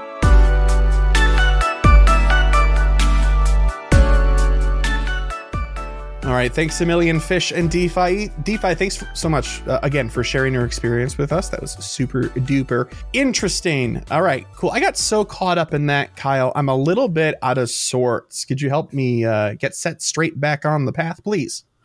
It's time for emails. Oh. Why is it I always forget this? I have no idea. Uh, but also, no voicemails to speak of. We actually did get one, but it's for PvP Corner. So that'll be next week for them. Our first email here is from Drew2. Hi, Chris and Kyle. Buckle up because I've got a lot to get off my chest. Uh oh. Oh boy, here we go. First, why does it seem like Niantic has been the epitome of contradiction lately? They want us to get out and walk more? Oh, here, you must catch these Pokemon for a collection challenge, but only if you stand here by this Pokestop and don't move for half an hour, or maybe even more. And community days? Apparently, they don't want us to socialize and interact with each other more, but try and promote it by giving us less time to catch? My son and I only had about half an hour to play due to a full schedule of soccer games on Saturday, and we spent the entire time in silence trying to pine up every Stufful we could find. Mission accomplished? Question mark. And now mega raids. Hey trainers, we are making mega raids easier to beat, but don't bring less than eight trainers with perfect counters to try and beat this Mega Latias. oh, geez. Uh, now that my complaints are over, I'd like to pitch an idea for incense that I think would be a workable solution for both Niantic and trainers. My experience with incense is that I only use it, or at least I used to use it, when I can't go out. It's either too hot, too cold, or too late at night. However, if it's nice out and I can go on a walk, I don't use it incense because I'm already encountering lots of Pokemon anyway. Shouldn't the point of incense be that it brings the Pokemon to you? Only making it work well while you're walking seems like a contradiction. I see a trend here. Here's what I'd suggest have the incense be either normal or boosted, depending on two variables time of day and the weather. An incense could be boosted if it's dark out, so before sunrise or after sunset. And if the weather is less than ideal or even potentially unsafe, you know how they are constantly warning us about that. If the temperature drops below freezing or above a certain temperature, let's say 90 degrees Fahrenheit, then the drops below f- then the incense would become boosted and allow trainers to play safely at home. This seems like a good compromise to me that I think most trainers would be okay with. Thoughts? My sincerest apologies for the superfluous and long-winded correspondence. Drew, too. I, I imagine in my mind's eye you writing that with a quill. My sincerest apologies for the superfluous and long-winded correspondence. Oh, yes. All right, um, uh, Kyle, I'm going to let you take a crack at, at this first. I have, I have many things to say. Okay, so uh, a few thoughts. I'm going to be devil's advocate on the ideas here, but first, what? I'm not going to disagree with the potential contradictions for the first few examples. I mostly want to comment on the mega raids I don't think the mega raids is a contradiction. I think it just happened to correspond with the release of mega legendary raids. Mega legendary raids were always going to be more difficult. It's just not even a question. And so it probably feels bad from a technical standpoint to be told, "Hey, we're lowering the difficulty, but here's a harder raid." They're they're not you know, together at the same time because then now we have Mega Blastoise, who is easier. I don't know how much easier. I haven't actually paid attention. I'm going to probably figure that out like later three today. People. three? yeah. You need three, or is it like two with um, perfect counters? I, you might be able to duo it. We had we, we were pretty healthy with three. Okay, maybe maybe I'll try and attempt that later today. But still, so I I don't think the Mega Latias was a, a fantastic example, but I'm I understand why it feels bad want to comment before I, I, comment on the the incense thoughts? Yeah, yeah. Let's do that because there is kind of oh your, your incense thoughts as well. Okay, yeah, yeah. So let's let's talk about this one topic at a time then. So my thoughts on the whole mega thing and the mega raids being easier is that yeah i agree with kyle the optics and the timing of it has not been that great but i don't think niantic has had a particular talent for being able to predict those moments of poor optics even if the things are largely innocuous, right? But just because two things are released in, in close proximity doesn't mean that they have a correlation. And, and I feel like that's that's a theme in this entire email. But again, we'll take it one piece at a time. If the mega raids hadn't been made easier, it's quite likely that Mega Latios and Latias would have required like eight or ten people they could have been harder. And so they mm-hmm. could have been like, hey, let's scale all these down because we kind of wanted to make mega raids more accessible anyway for like people that don't have friends around or only one or two instead of like four or five. But the mega legendary raids still need to be hard.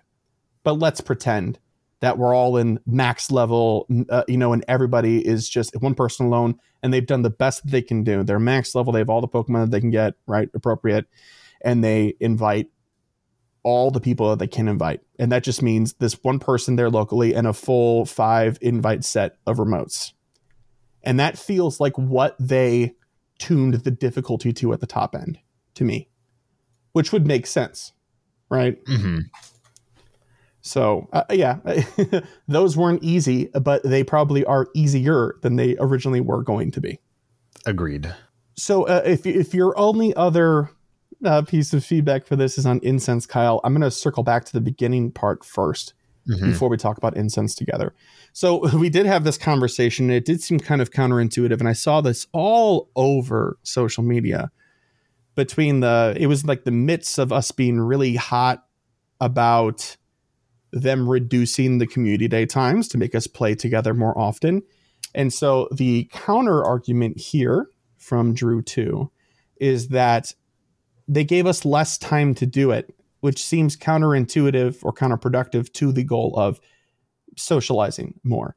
And what they're trying to say is they would rather have it's quality over quantity for them. They'd rather have you hang out with 10 people for three hours than three people for six, is what they're saying. And they, and that, that kind of feeds into a few things that they don't really talk about out loud. It's how people perceive other players out in the wild how exciting it looks when more people are together in one place, and how easily can they, since they wanted to have people out in the field at these events, how, how more efficiently can they cover these events? I think lowering that time window is good for that so they can do more in that smaller period of time. So I think maybe if for your particular situation or your example in this case, it seems not great. But that doesn't mean that the change itself doesn't still accomplish the goals that they were trying to put forth. So I know this is long winded. Please stay with me. I've been thinking about this for weeks. So if you take that idea and then you say, we were in this mind space, we were like, why are you doing this? We don't like it. This seems counterproductive to the way that we want to play. You're trying to force us to play a certain way. When they came out with the collection challenge with the incense around it, people were like, this seems like a direct contradiction. And it's exactly what you're saying. And I think from a player's perspective, from a trainer's perspective, that is right on the money. I mean, Kyle, don't you think? I mean, that makes sense to me. Yes, I'm not. I'm never going to disagree that there aren't contradictions to what Niantic does and what they say otherwise. Right. So sure. here's the thing, though you can try to accomplish two things at the same time. And like I had just said a little bit ago, just because two things happen close to each other does not mean that they're correlated. So their goals for uh, for removing in or making incense a little bit less effective was to get people to walk out, uh, go and walk more. But you have to sit around these lures for this other collection challenge in order to get this thing. Sounds kind of weird. I'm sitting here for a while, but here's the thing: it does it accomplishes the goal of bringing people together because you're going to the same spot. So You're generating a little bit of that excitement that they're trying to, you know, squish for community days. And you are going out to a Pokestop to do that. So you're still getting up and going to some degree. Is it perfect? No, but it is putting progress toward one of their goals, just not the goal that you think it is, right? Here's a really small example, and then I promise Kyle I will pass the mic back over. When I worked at Starbucks, one of the things that we got from the top down was we had to work on customer uh, connection and we had to work on window times.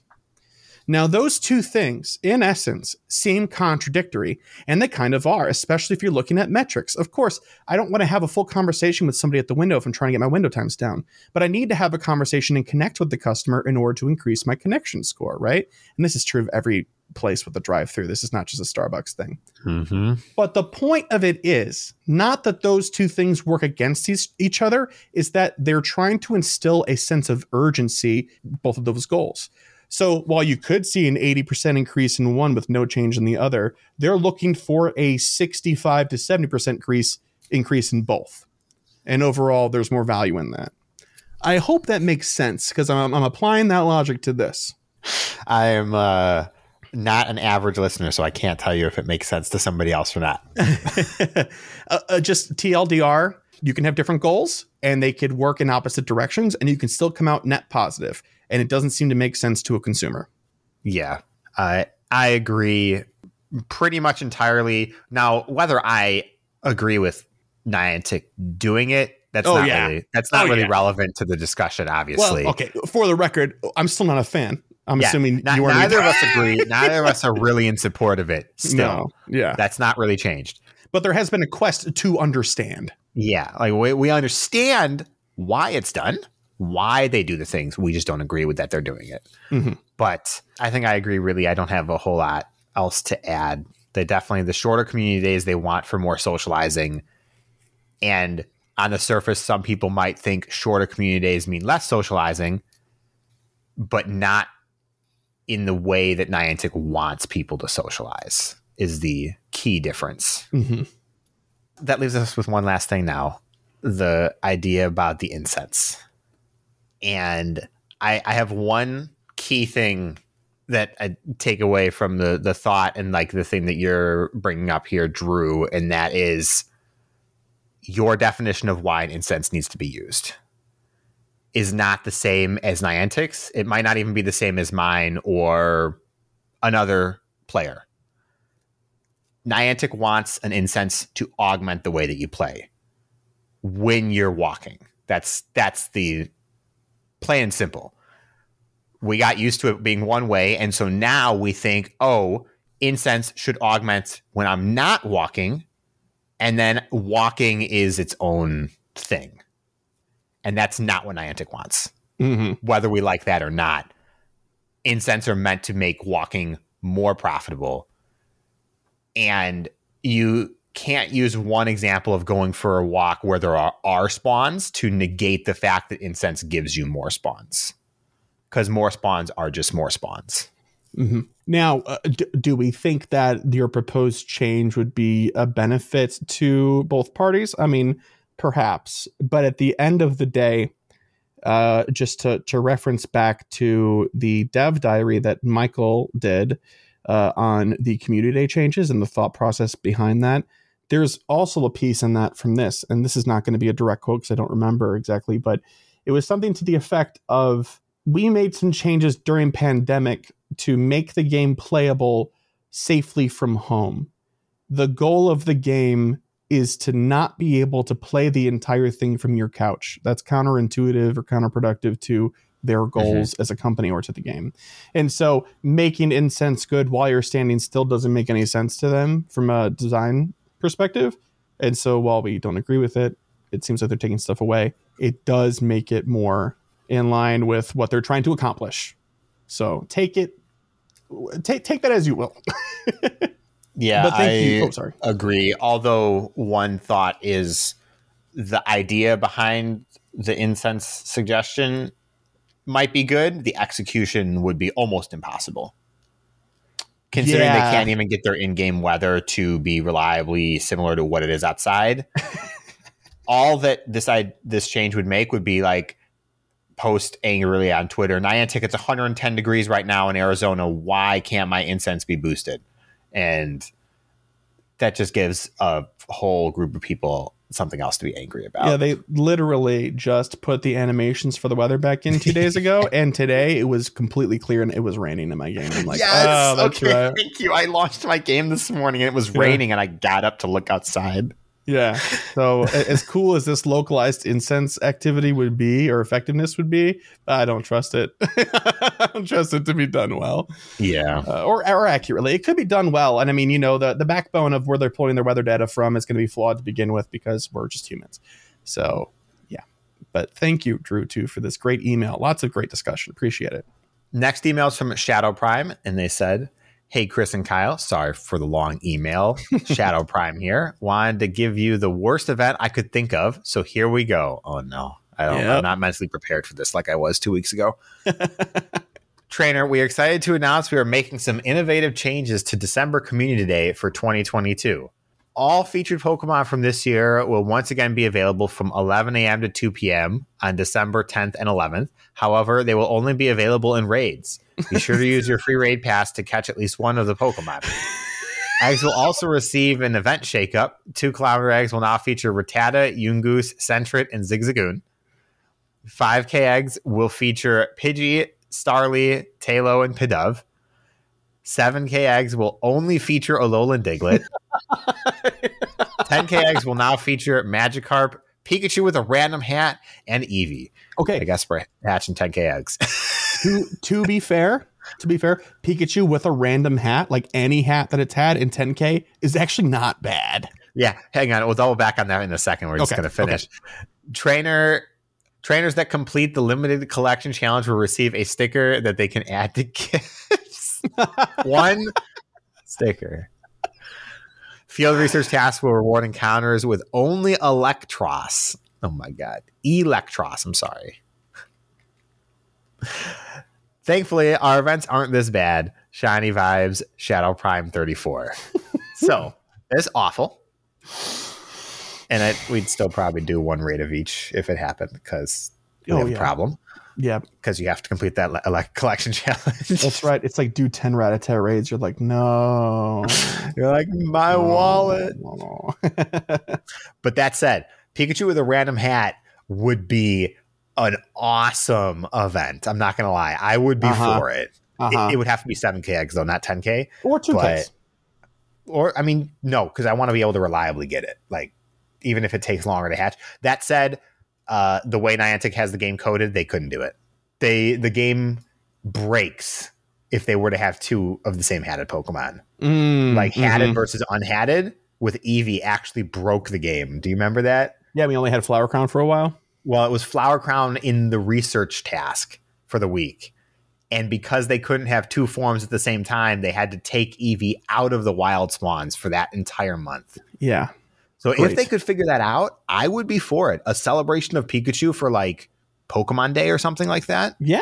I'd yeah. be for that. Or even a community day classic. It's like, hey, we're bringing back Pikachu because we haven't since the first time, and this time an added thing. We're calling it the Hat Roulette or whatever. You know, like that'd be so cool. That'd be a fun way to explore yeah, that. I, but I, I'd be they're- for that. yeah, one hundred percent. Like all of them can be shiny. very, very cool. Very, very cool. Uh, this next one is from Marcel. Thank you, by the way, Shadow Prime. Hey, Chris and Kyle, I just wanted to submit an idea for a Poke poll. I didn't want to just write it on the Discord. Maybe you find it a good question to ask and answer to yourself. My question was How is your daily slash weekly Pokemon routine looking? I would consider myself being a pretty intense and dedicated player at the moment. When I see my stats on leaderboards on Discord, there are mostly 200 to 300 Pokemon caught per day and also a lot of experience. At the moment, I have an account, but also take a lot of care of the account of my girlfriend when it comes to evaluating Pokemon for trading, leveling, or battling.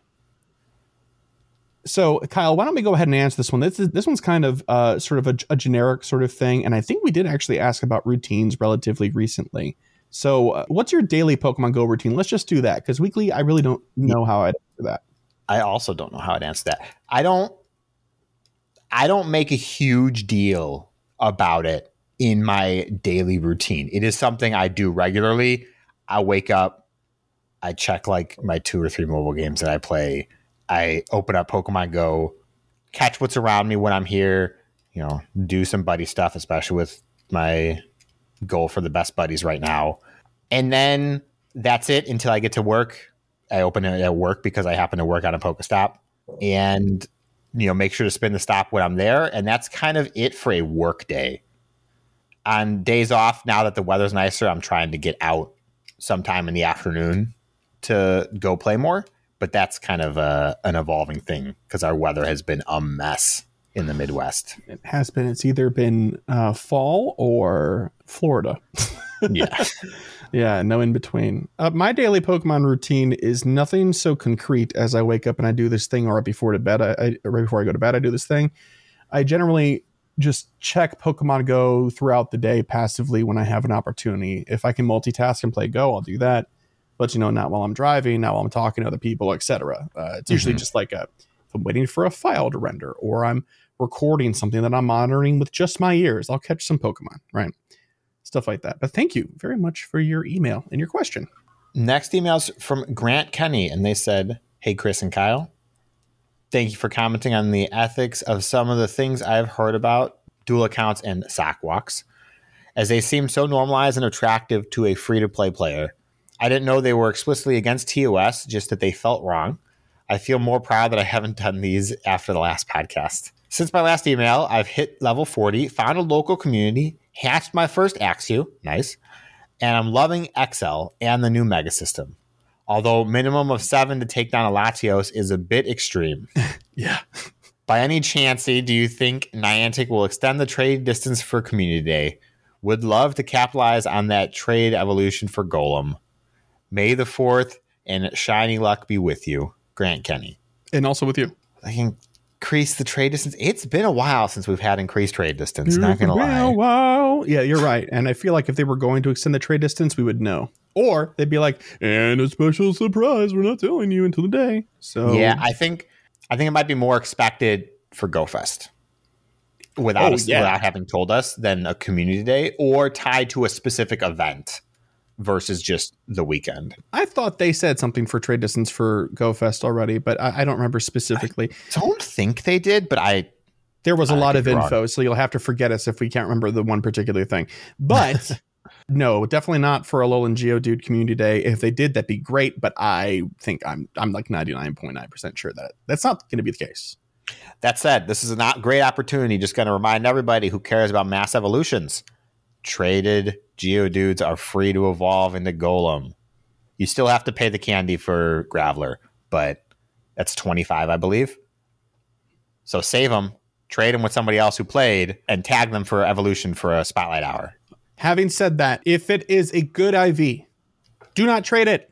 It re-rolls IVs. Don't trade it. I mean, or, or do it anyways if you don't care about the IV. No, don't. If you if you care about IVs and you have a hundo or a 96 or something, and you're like Kyle told me to trade it, don't trade it.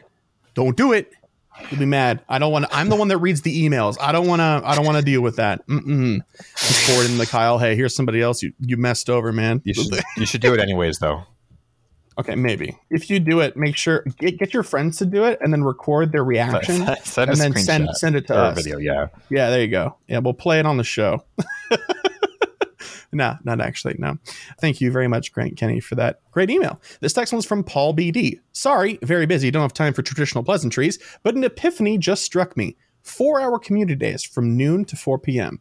The extra hour would make the time seem not as compacted, and the time placement would provide that malleability that we missed from our old six hour community days.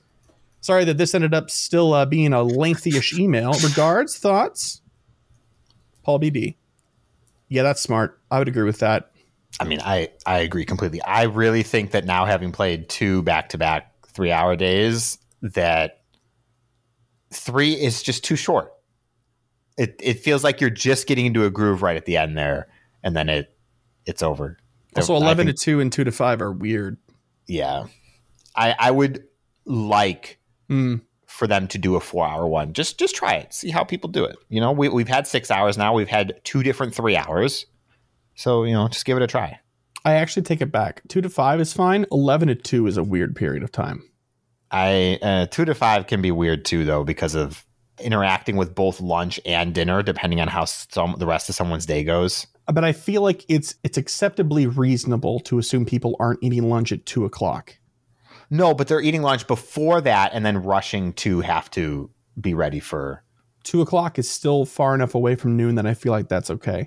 Whereas 11 Who ac- no, no, no, no, no, no. Who actually eats lunch at noon? I need to know. a lot of people you I you don't- have a weird schedule, dude. You no, have a weird I, schedule. I woke up to.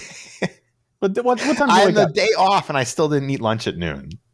That's because you're a Granted, I haven't dude. actually eaten lunch at all right now, and it's now four fifteen. You're a strange man. And you have my pity. That's great. That's wow. That's worth its weight in gold, isn't it? uh, anyways, I still think that two to five is is okay, but it's also very conflicting with people who have later day schedules. Can you just concede that eleven to two is worse? Um, I mean, yes, it's objectively worse because it means I don't get to sleep in. Okay. All right. Well, based on Kyle's personal experience of him alone and not even extrapolating out to the greater public, Correct. 11 to 2 is slightly worse. Okay, great. I'm glad we agree. Question mark. Anyway, Paul, thanks for the email. thanks for the email. Next emails from our very own Team Magma Tyler. He said, First off, how dare you slander Chikorita like that in regards to last episode? We all know Cyndaquil is the best, but Chikorita deserves respect. Its final evolution is a sauropod, and dinosaurs are freaking cool, man. Calling it the worst starter is totally unfair when we have the Gen 5 starters. I am now starting a Chikorita fan club and calling it hashtag ChickClick because it deserves love and praise. Sorry for the long email. Shiny vibes only to the members of the Chick Click, your friend, Team Magma Tyler. All right, hang on though. Gen 5 starters are not that bad. They're not. They're certainly not Chikorita bad. Tepig, Turtwig, and Oshawott. Come on. Who's the worst in that? It's Tur- uh, Tepig? Maybe. And that's only because of disappointment. Well- it's not like awful. I'm a Pignite fan. I think Pignite's pretty No, cool. though. Pignite is maybe the best middle evolution out there. Yeah, sure. But no, no, no, no, no. War, Wartortle's really cool. War Turtle is very good too. So is Ivysaur. but it falls flat when it hits its third evolution. True. I still I think there is still an argument for Chikorita being the worst starter. I would agree, but I'm not going to flesh that out, um, that argument out for fear of more hate mail. I am. Tyler will will uh, continue this argument next week. I'm gonna wake up and we're gonna have tomorrow. We're gonna have members of the Chick Click just um, parading with signs in our front yards. yep. hmm All right. Thanks, Tyler. Appreciate you and your email. Uh, this next one's from Justice. Hey, I'm back. I've been catching up on some episodes lately. Water Festival, am I right? we hit the goal of 600 million water Pokemon. Some of the people on my friends list have like a 500 water type Pokemon. How many do you guys have? I've got 150 ish. Anyway, getting super hyped for my first Go Fest in June. And oh, yeah, I got a Hundo Carvanha. Shiny vibes, justice. Awesome. All right, Mr. Kyle, how far away or how far along are you in this catch challenge? I probably shouldn't answer this, mostly because I haven't really played since it went live. Uh, like thirty. Okay, I've only got 345, so I'm kind Uh, of. got I've got someone on my friends list. I'm sure you do too. Uh, is that like 1900 right now? yeah, I do. I've actually got two. My top two people I have because it just shows their tags. Uh, GC PvP and GC GoCast PvP and GoCast 1895 and 1758. But in third place, I see Alfindial, friend of the show, 1454. Well, I don't know who the second one is because I guess we're not friends. But the first one, 1895, is uh is uh Dow Pikachu Oh, on the list. okay, yeah. He is a mega player. You mean a super player? No, no, mega. Oh, okay. It's intense. It's intense. That's Well, all. uh, it's it's very impressive considering the catch cap per day is what like 4800 or something like that or 36. It's like seven thousand per day for five days, and then after that, you get capped at two thousand. Really? Oh, Yeah, it's something like it's like a per week limit that you can hit per day. It's very strange. So few people are ever going to hit that that it's not important. But it's true. Like the people that just play all day. There are several people that just do that and that's for them. yeah. That is for them. It's not for us that, you know, beg, borrow, and steal five minutes here and there every day while you're going to the bathroom eating lunch. So, congratulations on your Hundo Carvanha, Justice. That's pretty great. And thanks for the email. Our last emails from Megablade. They said, Hi, cast of people who light money on fire to throw more red, blue, and black balls at virtual creatures. Guilty. Megablade here to tell you more about a purple creature made by humans. I've recently had someone let me borrow their 2DS and I played Pokemon Y on it. Before I deleted their progress, the first thing I did was get Mewtwo and Mewtwonite Y. My poll answer in a quick story. So before Mega Latias and Latios came out, the PokeMiners leaked it and announced it, and so did you, Kyle. After being announced by Niantic themselves, I was thinking about GoFest, a big event, and predicted that Mega Mewtwo X and Y and maybe Rayquaza would be featured. And then a day later, the PokeMiners leaked that Mega Mewtwo X and Y and Mega Rayquaza would be featured at GoFest. Hashtag best fest ever. I have not actually seen any anybody posting about that. Surprisingly, I have not either. After all this, what do you think now about the 2022 Mega Mewtwo? And one last question: What do you think about a Mega Fest and an Ultra Beast finale, or the other way around? Shiny vibes, Mewtwo hunters, oh, and everyone else too. So I actually didn't see that that stuff about the PokeMiners. Usually, I'm keeping an eye on it just to see what people are talking about. So I'll have to check that out later. But I will still be extraordinarily surprised if we get all three of those. Yeah, it's it's a possibility, but in my in my mind, I don't see why they would play so many strong cards in one turn. You know, where it also no no offense doesn't make them any money. Right, exactly. So there needs to be a good balance between them being able to make money from the single for a period of time and us being kept interested uh, long enough to keep playing and therefore keeping the right money over time. But one thing I do want to say, Mega Blade, is that while it's while it is really cool and kind of important for the people that are really, really excited about this game and invested in it, to keep up with PokeMiners because you can kind of sometimes get, you know, a heads up on some things or it's just fun to be part of the conversation. What's important to remember is that just because PokeMiners pulls things doesn't necessarily mean that it's going to be coming out soon or in several Correct. cases in in history at all.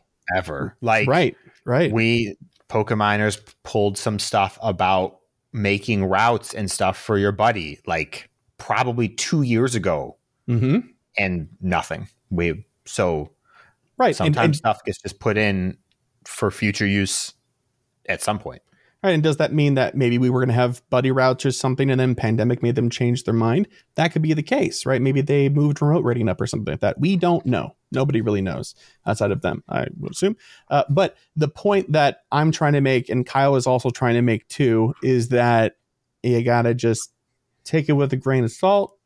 So it's possible that they're like, we're going to add Mega Mewtwo X. Might as well throw Y in here as well, right? And same with Rayquaza. You know, it would mm-hmm. be so. I would say it's more likely that we get Rayquaza and then we get Mewtwo at a different time. Even still, the the idea of getting Rayquaza not at something Hoenn themed is crazy. And then after we just got Latios and Latias, and we had just had this entire conversation about how about the dragon, yeah, about them needing to release the weaker ones so that they're more viable longer. Like, why would they pull the rug out from underneath them? There's other dragons that need that treatment still. So I don't Agreed. know. It would be awesome if all this stuff came out, but Kyle and I are kind of firmly in the camp. And correct me if I'm wrong, Kyle, but that would be incredibly unlikely. I I definitely think it's very unlikely. I think Mitch's idea about the Ultra Beast unlock, yeah, is more likely, and I still think that's unlikely. But I will be prepared to be surprised. It makes sense with the season of Alola. It would it would be kind of cool for them to at least introduce one and introduce the system therein, right? Yeah, if it's anything special at all. But anyway, Megablade, thank you very much for your email. If you, dear listener, would like to send in an email just like these fine folks did, you can by sending it to mail at gocastpodcast.com. You can also leave us a voicemail by calling 262 586 7717 and then waiting through the generic, like, oh, you it's the leave a voicemail message and leave a voicemail. And then we'll play it on the show and react. It's a good time. You can also visit our website for all things GoCast Podcast. That's gocastpodcast.com. No spaces, no hyphens, no nothing. Follow us on Twitter, not our only, but our only active social media account at GoCast Podcast. There's a Facebook and some other stuff. Don't even don't do it. I swear, if I get any more likes on that Facebook page this week, I'm gonna say thank you. and that's about it. Um, but we also have a Patreon for the show. So if you'd like to help support the show monetarily and also get access to our patron Discord, which is the best perk we have, you can by going to Patreon. That's P A T R E O N dot com forward slash GoCast podcast. And the minimum tier of $1 a month, or if you do for the year annually, I think it's 1040 or something with the discount instead of 12, you get access to our patron Discord, which is pretty rad. But shout out to our elite trainer tier patrons who give a little extra and help make all of this extra possible. Y'all are fantastic. Thank you to Cyprian, Bo, Daniel, Zekwalker, Andrew, Lori, Michael, Ozzy, Ted, Tish, Ben, Marvin and Mimi, Swartz, Thayer, Jason, Justin, Charles, Modders, and Lee. And I forgot to say Swartz slash Hisui and Ryan, but there you are. Thank you so very, very much for your continued generous support of the show and helping us keep the digital lights on. But if, you know, monetary support's not a thing for you, you can't do it, you rather not, or you have already and are looking for another way to help support this show, you can by leaving us a review on pretty much anywhere that you can leave a review that podcasts are offered. And if you could, that would be incredible because it is free for you and it's immensely, immensely helpful for our show, uh, for listings and things like that. So thank you in advance. You guys are great. Okay, Mr. Kyle, we have one last thing to do before we get out of here, and it's set some goals. Are That's you right. ready? To Rumble? Sure. If that's your goal this week, do you want to meet up and rumble somewhere? I don't think so. I mean, Okay. we're, we're going to, well, no, I guess we're not going to before we record next. But uh, what's even happening, right? We have the Oh, Water man. Festival. Next week, we get to set goals for the meetup. It's going to be fun. We do. Water Festival. Yeah. I'm going to try to catch at least 500. No, I'm going to try to catch at least 600 water Pokemon by the time the timer thing is done. Let me finish Well- my goals. I never go first. Go ahead. You go first. All right, 600 water Pokemon on that on the tracker. I want to hatch 50 eggs, which, by the way, I did the math. I've hatched like 800 plus eggs since February. it's too many. Uh, 25 kilometers because I want to walk a lot this week if I can to get ready and in shape mentally and physically for the meetup. And um, and let's see what else. A shiny, any shiny. All right, that's four goals for me, Mr. Kyle. What about you?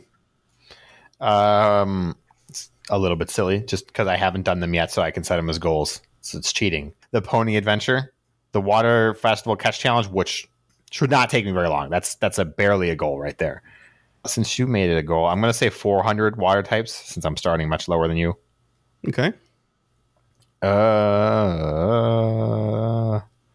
and wait, when are we recording next? We're recording in only like a few days. Man, I can't really set this as a goal. More progress for my Gengar best buddy. I'm like six days away from best buddy if I keep using Poffins. So that's pretty great.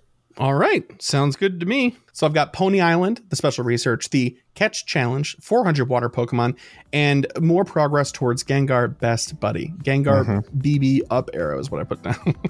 Okay. all right. Uh, well, that's the end of the show, folks. Thanks so much for listening all the way through. We very much appreciate it. And you. Um, and we'll see you next episode for episode 192. Bye bye. Bye.